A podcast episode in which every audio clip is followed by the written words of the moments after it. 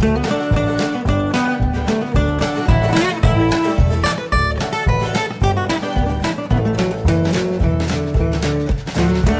und herzlich willkommen zu Jörn Schars feinem Podcast Episode 278. Ich bin Jörn Schaar und ihr seid es nicht.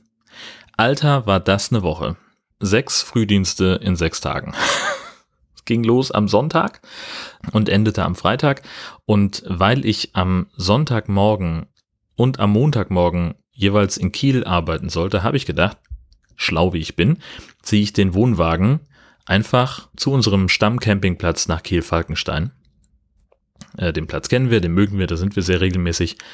Und dachte ich, super easy. Hab aber zum Glück vorher angerufen und die sagten gleich, nee, das wird nichts. Da sind wir voll. Also habe ich gedacht, okay, kein Problem. Man kann von dem Strandabschnitt unterhalb des Campingplatzes am anderen Förderufer einen Campingplatz sehen, Möltenort, rufst du da an. Da war aber auch voll. Und dann kriegte ich langsam so ein bisschen Muffensausen, habe dann nochmal so die Karte aufgezoomt und habe gesehen, okay, näher ran an Kiel kommst du nicht mehr äh, und habe also in der Nähe von Laboe noch äh, zwei weitere Campingplätze angerufen, die auch gleich abgewunken haben und dann am Schluss doch noch einen bekommen in Stein, Nachbarort von Laboe und alles weitere zu diesem Campingplatz hört ihr in der nächsten Folge vom Camping Caravan Podcast. Ja, vielleicht noch, noch so viel. Also es war total nett. Ich kam da an, habe festgestellt, okay, so wie mein Wohnwagen stehen müsste für diese Parzelle, da kann ich den nicht reinrangieren, weil es einfach sehr eng war. Kamen sofort äh, zwei Leute gesprungen, die gesagt haben, wir fassen mit an, wir schieben den da rein. Brauchst du keinen Stress machen. Das war super easy. Und auch so der, der Tag auf dem Campingplatz, das war alles, war alles super. Sonntagmorgen auch. Äh, ich war halbwegs ausgeschlafen, habe äh, dann gerade ein Foto davon äh, gepostet bei Twitter, wie ich schön vor dem Wohnwagen sitze und frühstücke gegen kurz vor sechs. Ja, mein Dienst begann um sieben. 20 Sekunden später fing es an zu regnen. Also wieder alles reingeräumt, drin gefrühstückt und dann los zum Dienst. Das war relativ unspektakulär, normaler äh, Dienst, den ich da, den ich da mache, einfach so Zuarbeit für die Nachrichtenredaktion Sachen mal eben recherchieren, äh, wenn ein Korrespondentenbericht von irgendwo auf der Welt reinkommt, den auf unsere Länge einkürzen, äh, weil die halt in der Regel für die Infoformate gedacht sind und wir eben meistens nur ungefähr die Hälfte davon spielen. Also ein völlig normaler Tag. Und ich bin dann äh, sehr gemütlich rausgefahren. Genau, ich habe noch was gegessen, äh, hatte noch was zum Mittagessen und äh, war dann wirklich drei Minuten vor der Mittagspause auf dem Platz. War richtig stolz auf mich, habe meinen Kram gepackt, bin ausgestiegen in den Wohnwagen rein, habe mich gerade eben ins Bett gelegt für die Mittagsstunde, kam da ein Wolkenbruch runter, mein lieber Schwan, also quasi die doppelte Punktlandung. Wenn ich, ich habe nämlich noch überlegt, stelle ich den Wagen einfach vor dem Campingplatz auf den Parkplatz und gehe die paar Meter zu Fuß und das hätte ich nicht geschafft. Also wenn ich nicht so super pünktlich angekommen wäre, wäre ich richtig, richtig nass geworden. Äh, nach Mittagsschlaf äh, war dann das Wetter wieder Bombe, war total gut. Bin dann erstmal einkaufen gefahren. Dank Bäderregelung geht das ja. Hab mich also äh, nach nach Laboe in den Edeka orientiert und noch ein paar Sachen eingekauft, die mir ausgegangen waren, die ich einfach, ja, hab ich, ich habe nicht, nicht genug dabei gehabt. So Frühstückskram und so.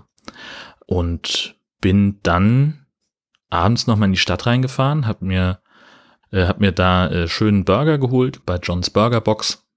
Deswegen heißt ja John's Burgers.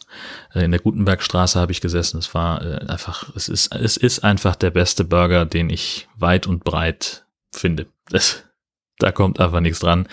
Der ist einfach super lecker.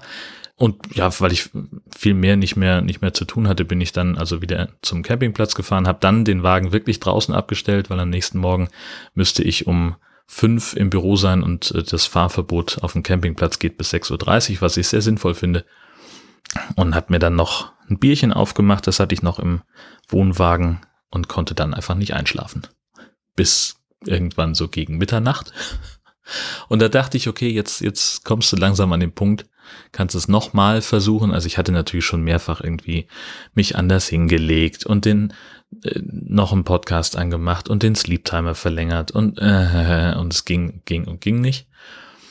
Und dann war ich irgendwann so so kaputt, dass ich gedacht habe, okay, jetzt schläfst du gleich ein und in dem Moment höre ich aus dem Zelt nebenan ein Schnarchen. War, nicht schön. Es war wirklich nicht schön und der kam echt durch alles durch.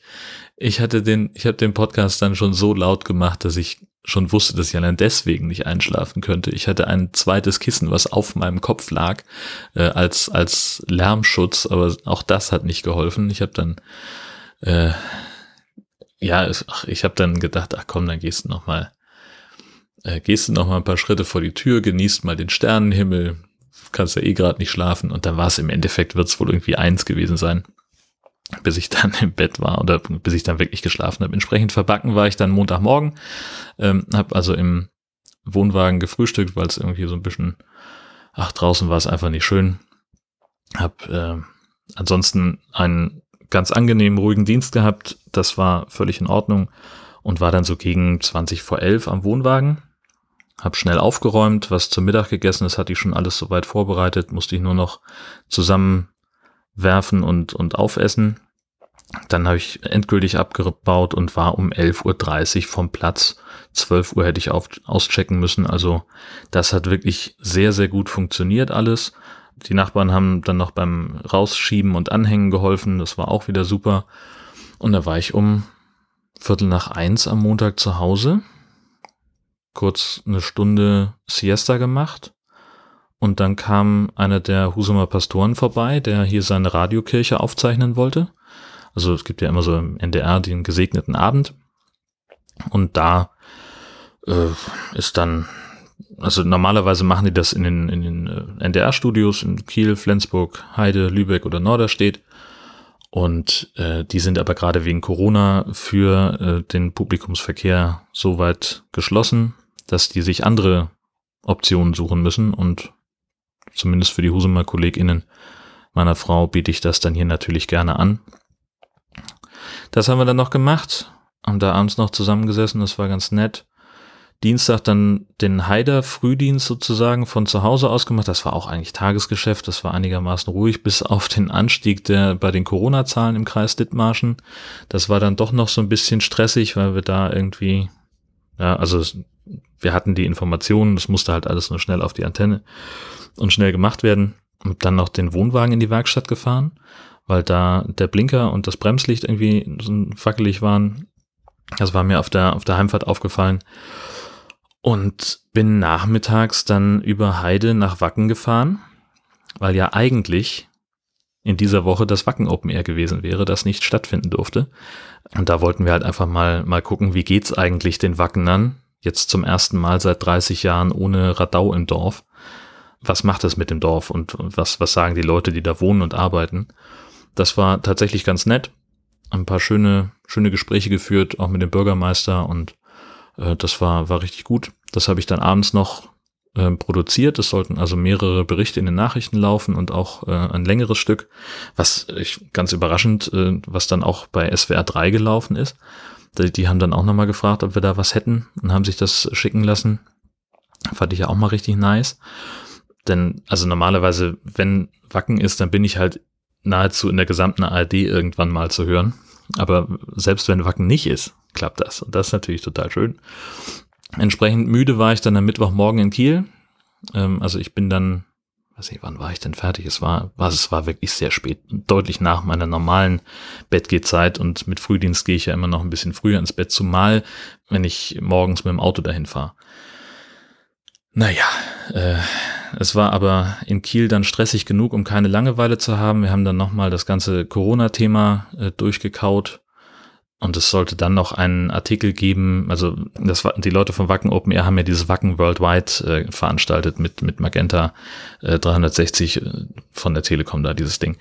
So ein Streaming-Kram. Haben also eine Mischung gemacht aus voraufgezeichneten Konzerten, die speziell dafür produziert wurden, aus alten Konzertmitschnitten und Live-Auftritten in einem Studio, das super modern war, irgendwie die Musiker standen live in der Bühne, auf einer, auf einer Bühne, hatten da also ganz normal ihre Scheinwerfer, ihre Pyro, ihre Nebelmaschine, ihre Monitorboxen und, und, und.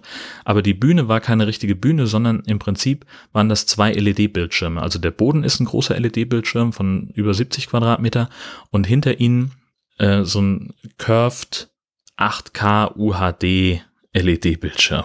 auf denen irgendwelche Sachen eingeblendet werden können. Also sprich, man kann da eine virtuelle Bühne bauen und um sie herum, um diese Bildschirme herum wurde dann auch noch was eingeblendet. Aber halt nicht mit der, mit der Greenscreen-Technologie, die man normalerweise in Studios mit virtuellen Hintergründen findet, sondern eben mit einem LED-Bildschirm. Das heißt, die Leute, die auf dieser Bühne stehen, sehen wirklich, was um sie herum passiert.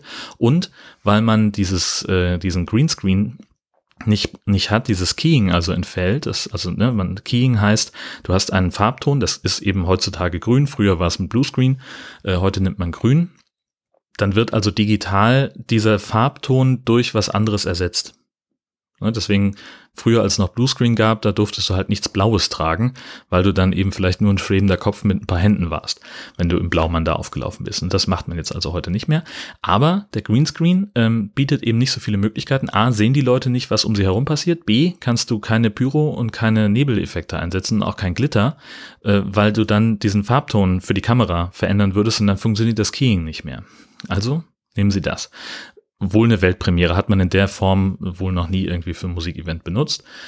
Und da war eine Menge richtig geiler Scheiß dabei. Also ich habe ein bisschen reingeguckt, ähm, nicht alles davon war mein, mein Fall musikalisch, äh, aber so vom Effekt her fand ich das schon ziemlich geil.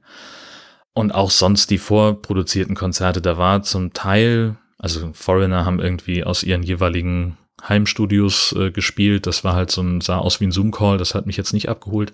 Aber äh, deine Cousine und auch Rage fand ich total geil, die halt an, an sehr ausgefallenen äh, Orten gespielt haben. Rage in der Höhle und deine Cousine auf einer Hafenbarkasse in, im Hamburger Hafen und sind da durch den Hafen getuckert.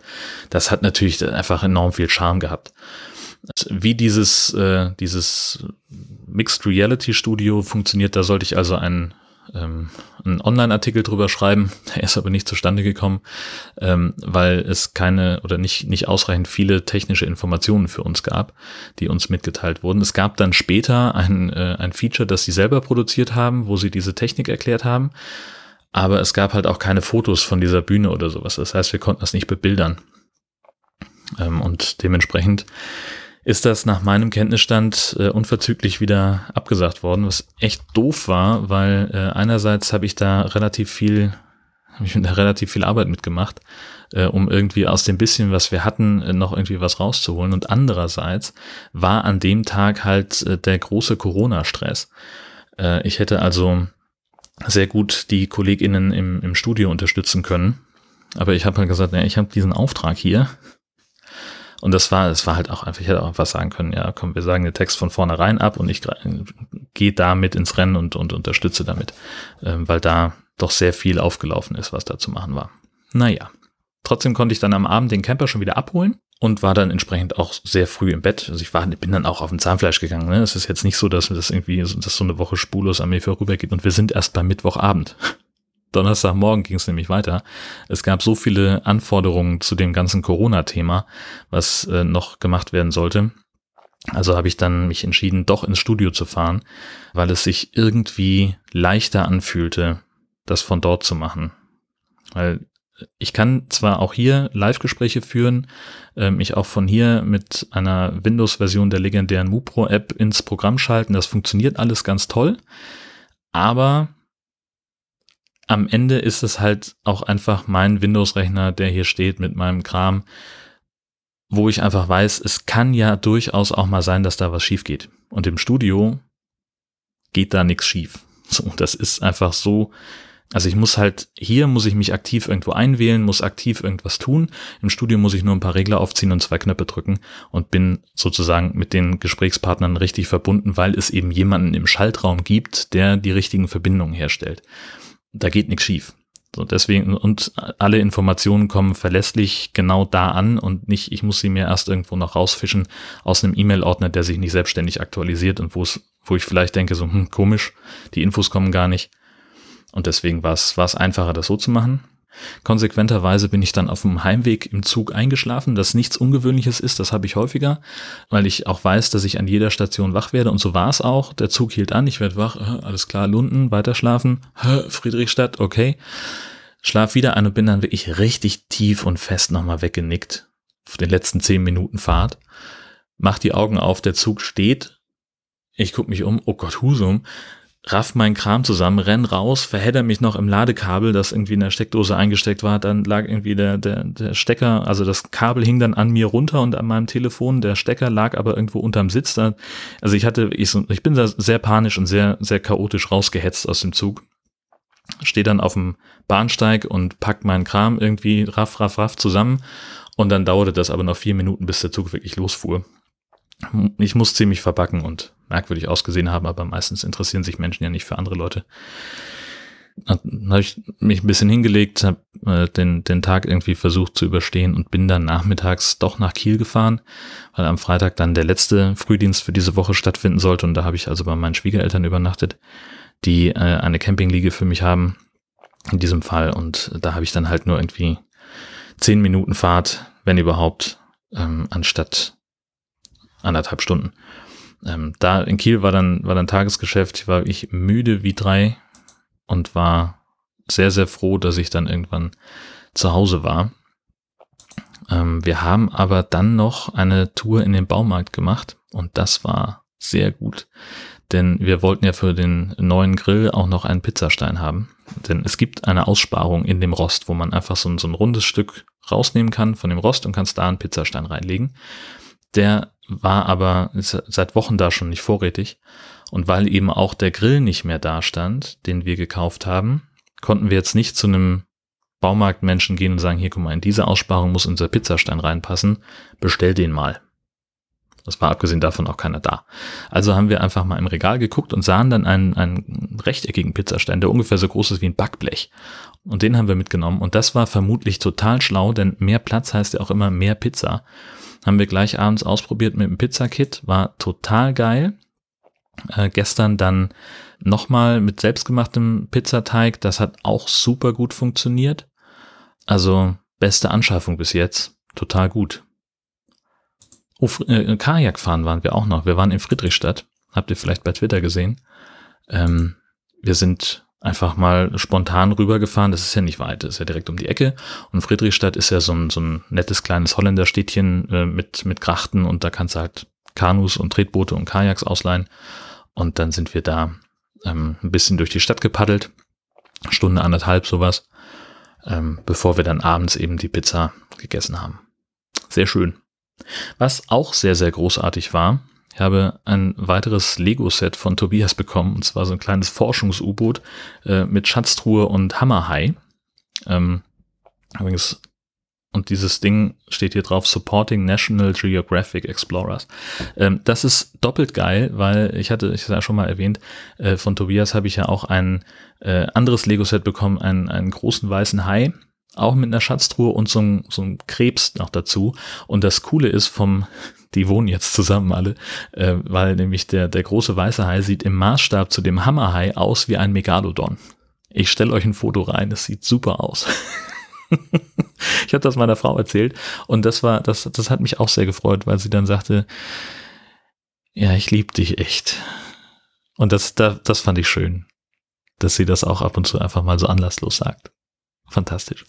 Ansonsten habe ich mich noch gefreut über eine Auphonic-Spende von äh, einem anonymen äh, Wohltäterin. Und äh, als Nachricht dazu war einfach nur ein ganz großartiger Insider-Joke, der aber unter uns bleibt. Jedenfalls habe ich äh, enorm gekichert. Vielen, vielen Dank, äh, wer immer du auch bist. Abgesehen davon bin ich der Meinung, dass Horst Seehofer als Bundesinnenminister zurücktreten sollte. Bis das passiert oder bis hier eine weitere Folge von Jörn Schaas feinem Podcast erscheint, wünsche ich euch eine fantastische Zeit. Auf Wiederjörn.